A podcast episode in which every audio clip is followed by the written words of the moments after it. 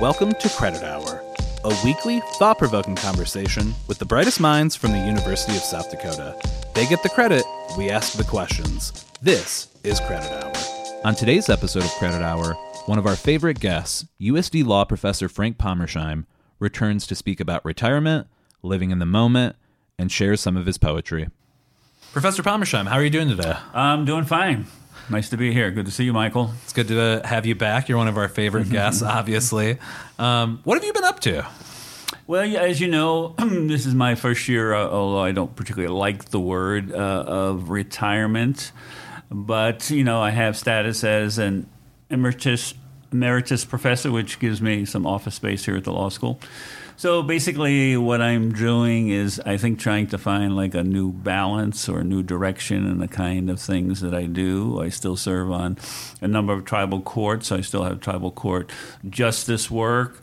I still do a little bit of teaching. Actually, next week I'm going to be back in criminal procedure filling in for Professor Ortiz, who's going to be out of town. I continue to do some teaching in what is called the OLLI program, the OSHA Lifelong Institute. So I like to keep my hand in teaching. I like to be doing that and continue to do some writing and stuff.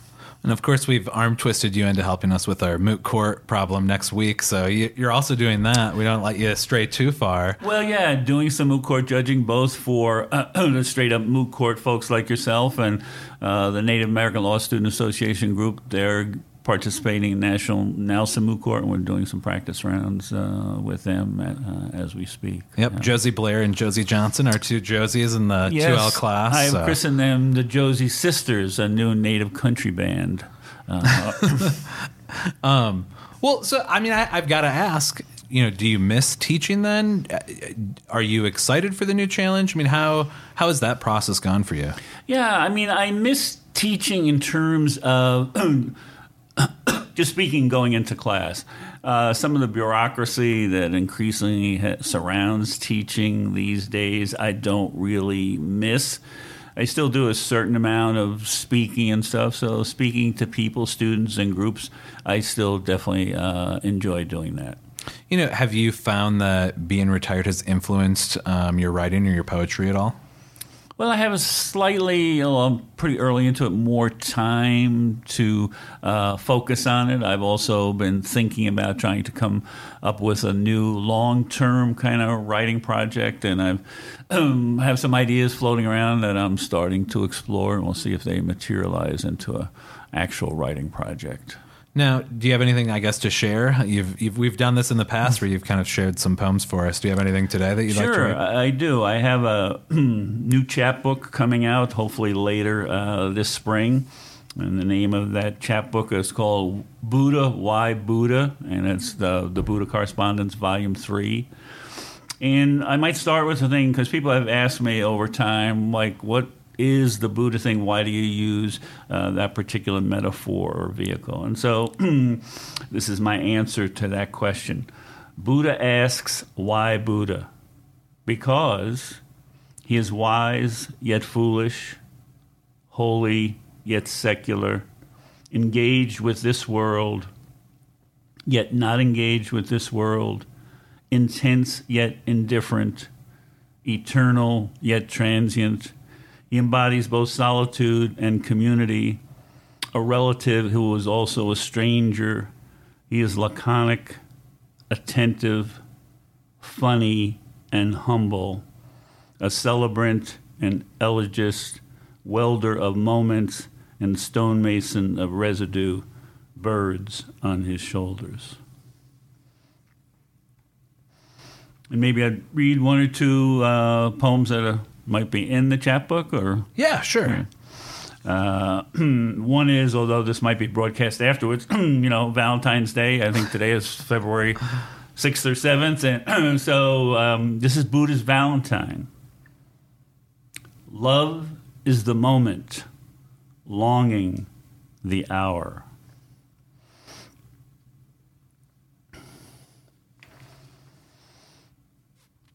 It's a short poem called Buddha's Ode to Nature and Spirit.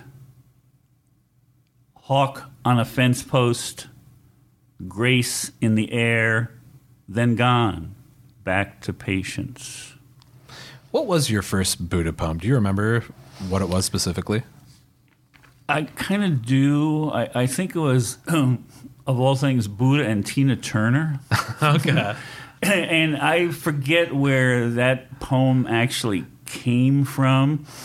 It just occurred to me, and I wrote it, and I think it appeared in one of my earlier books, and it was just in the back of my mind about, well, how would Buddha kind of fit with Tina Turner? And the poem actually tried to make a case that they actually do fit. And I think Tina Turner herself is actually a Buddhist, so after the fact, so I kind of coming together that way. And then I never planned on the Buddha thing being like the main metaphor or style that I was using, but I've been satisfied with the results. People have come to, I think, really appreciate the Buddha poems as a group. You know, I periodically usually send out a mailing each semester with 2 or 3 Buddha poems, the Buddha Fall Triptych and sometimes the Buddha Spring Triptych, and the response has been quite nice to those. I mean, my Buddha mailing list is approaching like 500, and so I think you're on that list, Michael. I am on that list. That's interesting to me. I mean, so how much about Buddhism, I guess, did you know when you started kind of writing this poetry, or did this force you to maybe take a better look at it as you started to use Buddha as such a central figure in your work? Yes, I think so. I'm not a Buddhist. I am not, as a former teacher, if I was being graded on my knowledge of Buddhism, I don't think I would be at the top of the class. I might be in the middle someplace. But for me, Buddhism represents certain things, which may be not the whole thing, and I'm sure it isn't, but for me, Buddhism is the notion of paying attention. It's like a very critical element of Buddhism, as I understand, to be mindful, to pay attention, that every moment is eternity. And for me, that's like a powerful kind of notion, and also that eternity is in everything. It's not just in grandiose things and sublime things, but it's in ordinary things like doing the dishes and stuff like that. And so for reasons I couldn't quite explain, I found that, and do find that, kind of an attractive way of thinking and trying to write. Buddhism also has a close affinity with the notion that suffering is an important part, an inescapable part of what it is to be a human being. And I guess I kind of believe that. I wish it wasn't so, but that element of Buddhism is very attractive to me. It's also that suffering is endemic, but it's also fleeting in a way. And so all those things are reasons I couldn't quite explain, because I come from a Catholic background, about how that kind of fits together. But somehow it's provided an opportunity for me to say things that I did want to work out in poetry, and they seem to have been able to connect with other people. And so I've kind of liked it, so to speak, and have stayed with it. You know, the metaphor of being able to find, value in sort of the everyday tasks. I've read that somewhere. If you can't find enlightenment in doing the dishes, you won't find it anywhere. And I don't know why. I don't know if I read that in an Alan Watts book or something, but always kind of stuck with me. You mentioned the idea of suffering and Buddhism's, conception of that. And, you make it as a joke, but obviously that kind of conflicts with Western values of suffering. Have you then used, poetry as a vehicle then to deal with trauma that you've had in your life? Have you gravitated towards this as an art form to deal with that? Or is it more, rational or objective when you sort of write poetry? Well, I think it's a little bit of both. I mean...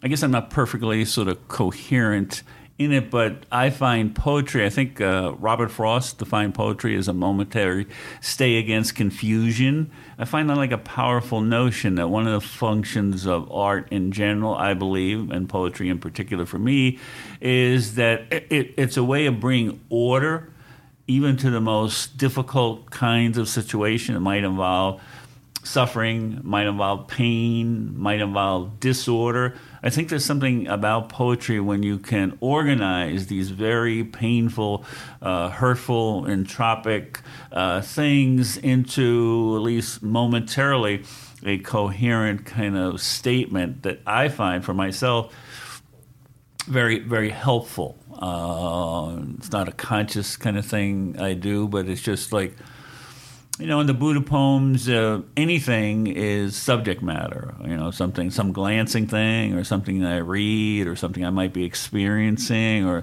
something that someone tells me, or someone I see in the context of students, in context of my children who are all adults now, those kind of things. And so, yeah, I think that's why poetry remains very, very significant for me. And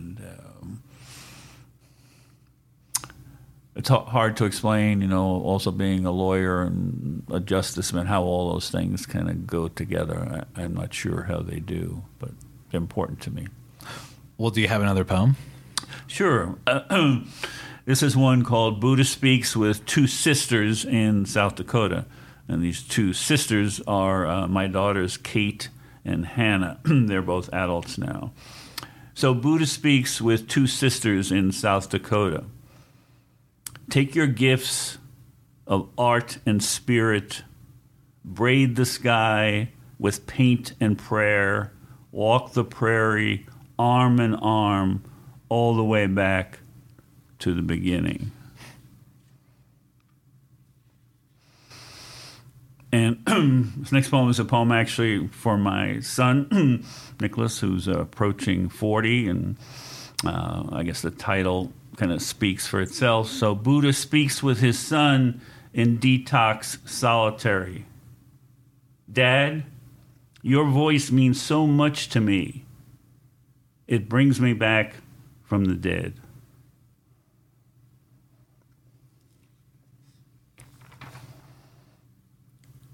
So those are kind of in line with what I was just saying in terms of as a person in this world, as a person with a son, as a person with two daughters, you know, sometimes you don't know quite how it works, but there are things that you see that they're doing, you know, things that are good, bad, uplifting, troubling, and sometimes without planning on it, I didn't sit down to write those poems about my daughters and my son, but they just at some point kind of occurred to me. And whenever I feel sort of a phrase or an impulse that links to something, I try to respond to it. And, you know, when it works, you have something that you're willing to put out there. All the other stuff just goes in the trash. I guess that makes me wonder, how often do you start a poem and then stop halfway through and go, oh, this is garbage, and, you know, crinkle it up and throw it in the wastebasket? Yeah, I mean, I don't count, but that definitely is a fair question. I think for me, usually I start with some image or phrase that is usually related to something I've experienced, and you know, I'll just keep it in my head, or if it occurs to me real early in the morning, I'll get up and write it down, and I'll just see if enough other stuff comes along to put something together. And sometimes, you know, it's a subjective judgment, I guess, for me about whether it works or doesn't work. So, you know, when I feel it does, I'm happy to at least put it out to friends and people I know to see if it kind of works for them. And sometimes it just doesn't, or sometimes, you know, you think you have something, and I wouldn't rush to ever put anything out, and maybe go back to it in 2 months, 3 months, 6 months, and second time around, third time around, it just doesn't work, whatever that means, you know? How often does it just come down to like a single word? Sometimes, you know, because these poems by design are quite short, and sometimes you know, you can just tell that it kind of works, but, you know, there's one word that, you know, you feel doesn't quite fit, and because it doesn't fit in a poem that might have no more than 25 words, one word that doesn't fit or work, you just hesitate. Hopefully it You know, it comes around, or sometimes you try to think of related words, or if it's a word. Occasionally I use rhyme, whether it rhymes and rhymes in a way that you want it to work. You know, you have to partially trust your instincts in the doing of it, then you have to trust your reflection after some time has passed to be able to judge whether you think it works or not. So. Do you have any additional poems for us? Yeah, I have two or three more. Okay. There's a poem called Buddha Writes on an Envelope about Emily Dickinson. Now, one of the things to know, she was well known for writing a lot of her poems on envelopes, so that's kind of an allusion to her. And it's kind of, you'll see when you hear it, it's kind of tongue-in-cheek, but here it goes. Buddha writes on an envelope about Emily Dickinson. You know what I love about sex and Emily Dickinson? The intimacy of implication, the vertical, slanting, horizontal. Well, now I feel like I have to ask, what do you write your poems on? Well, it's an interesting and fair question. I generally write them initially on, because they're shortened, on yellow stickies. Yeah, because usually rarely do I actually sit down at my desk or a desk and say, I'm going to write a Buddha poem. You know, I'll just be thinking about things, and oftentimes, particularly when at home or even at the office, if something occurs to me that looks like it's going to go there, I have yellow stickies and I just write down the word or phrase and then just see, you know, if it's going to keep coming and get something or not, or come back to it or work and cross it out and that kind of thing. When you write a poem, what's more important to you? I guess sort of the rhythmic, almost like aesthetic quality of the way the words sound together, the meaning? Is it obviously just a balance of the two? I mean, how do you configure that in your head? Well, I think it's a balance of the two. I mean, I have to be honest, I'm not a trained poet. I am not a master of many formal forms of poetry. I guess that's one of the things that has attracted me to sort of the Chinese and Japanese, the haiku form, and oftentimes just working with a particular image with a minimum of grammar that, when it works, it conveys a certain kind of picture or a snapshot involving a certain kind of literal motion or motion within a person. I think that's in some subjective way that I kind of strive to do that, and for people who read them, that gives them something to, in a sense, I guess, work with, to see if the way I've said it, how it connects with them, and whether they have the same kind of aesthetic or emotional responses I did when I wrote, or whether they see something different that leads them in a different direction, or it's something that doesn't connect with them. But for me, the notion of particular kind of images with a minimum of grammar to go with it leaves a lot of opportunity for the reader. And in terms of how I think and what I've heard from people over the years, that's what I'm striving for. Yeah. Do you have any last poems for us? Yeah, I think I have two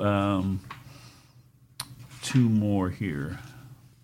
The first one is called Buddha at the 9/11 Memorial. I think, as you know, I'm from New York City, and when 9/11 happened, I was teaching at the law school. I was out of communication with my family back home, which included my parents, who have both passed away since, but lived out on Long Island.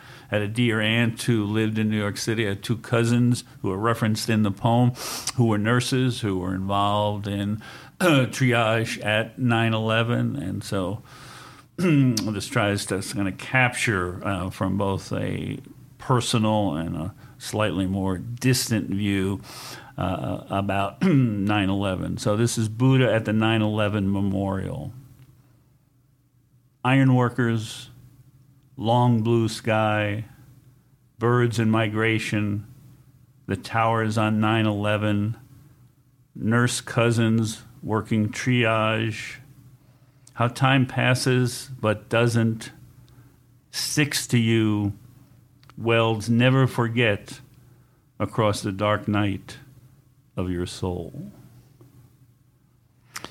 You know, I have to say I remember, because I think you came into one of our classes and read this poem on the last anniversary of 9/11, and we had another professor who I think was either in New York or living in New York at the time, and had also spoke about his experience that day. And I remember as a little bit of a non-traditional student, I mean, I had formed a adult id by the time that September 11th, 2001 occurred. I think I was in 8th grade.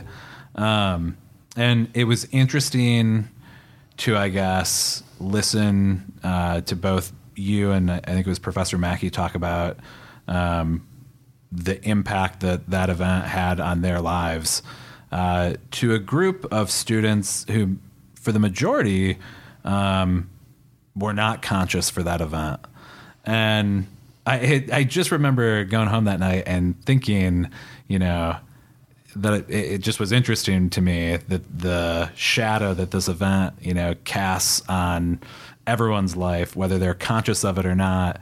And, you know, the sense of urgency I thought that you and the other faculty member had, you know, trying to make these kids understand, you know, that this was a historical, you know, life-changing event for so many people in so many different ways. And I just remember being struck by the things you learned in law school that aren't necessarily related to the law, but yeah, that was a memorable day. Well, I remember coming to the class and reading, I think this was one of the poems, and I read another poem.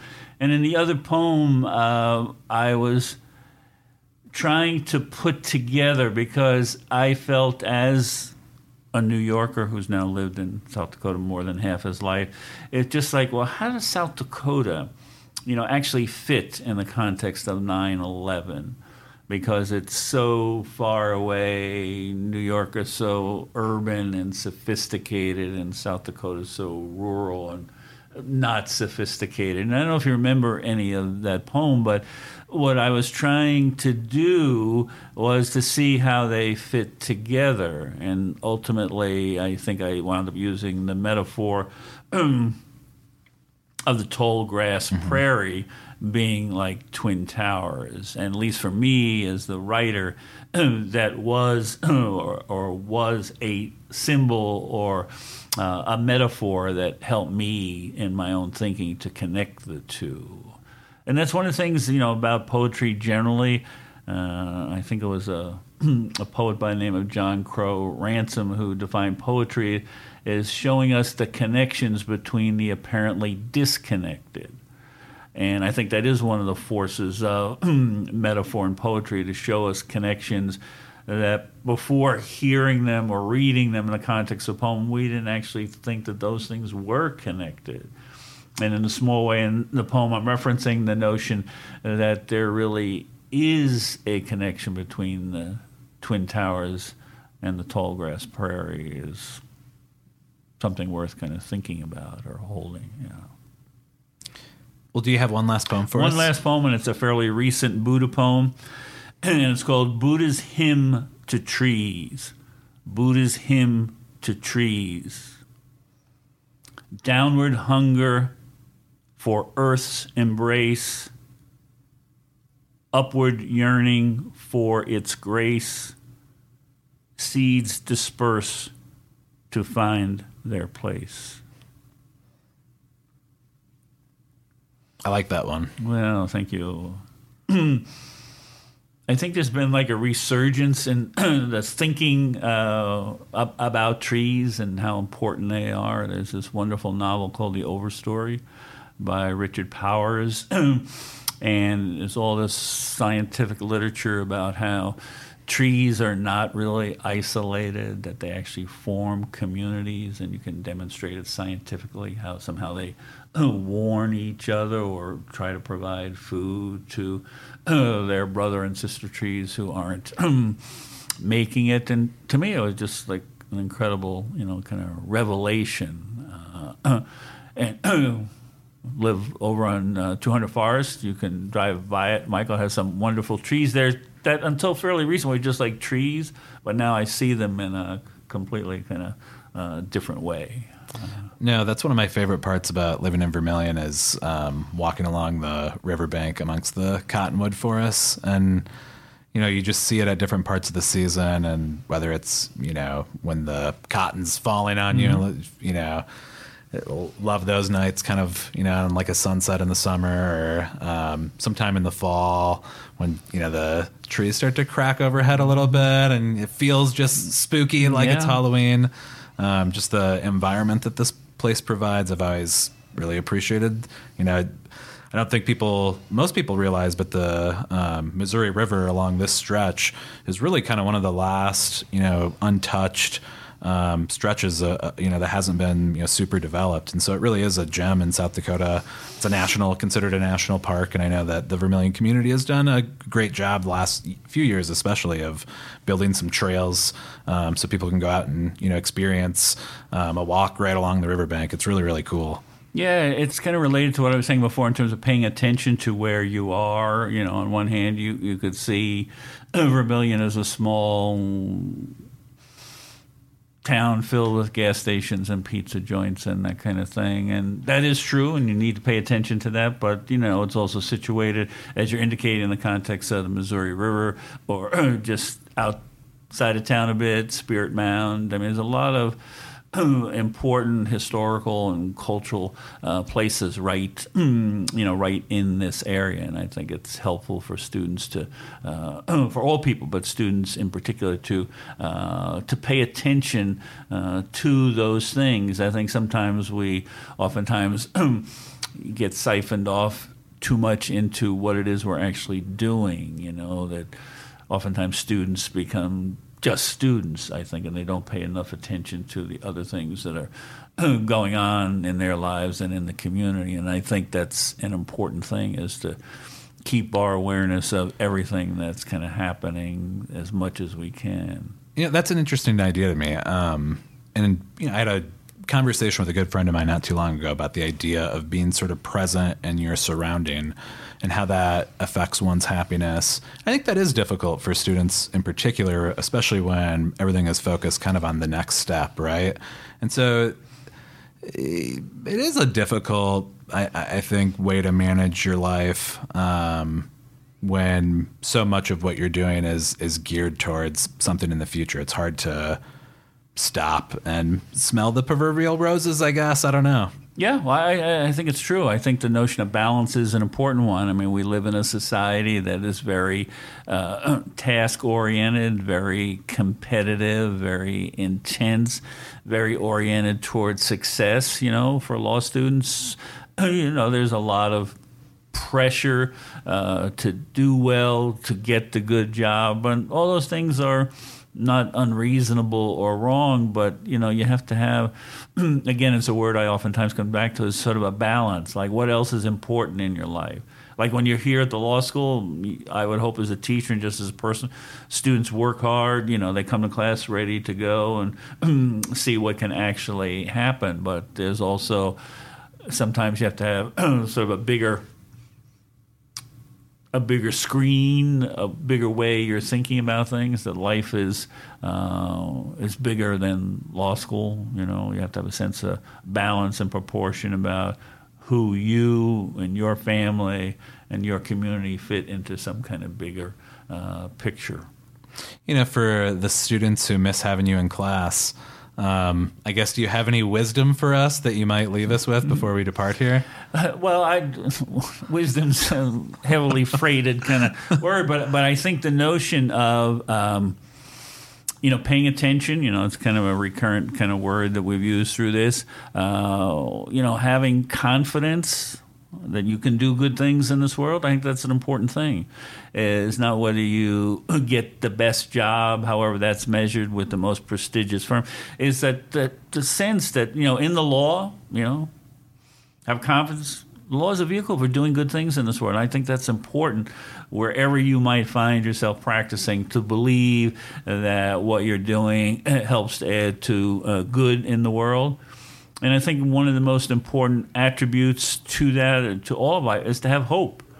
you know, to have hope that good things can happen. You know, I think we're at risk in our national politics and the world as we see it that oftentimes hope seems to be kind of in short supply. I don't mean naive hope, but hope that wherever you come from, whatever your family's like, your faith, your community that you believe, and have hope that good things are still possible in this world. That's a measure.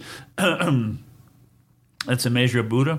I think if you call me, Michael, and you get my my voice message. Well, I know not to email you, so I think my voicemail says something to that effect. Buddha believes that there are still good things to be done in this world, and I think that's an important message for all people to continue to have, because there are really wonderful, kind of important, good things happening that don't seem oftentimes to be newsworthy, in quotation marks, these days. And I think we don't want to lose sight of the good things that are happening and that we can contribute to.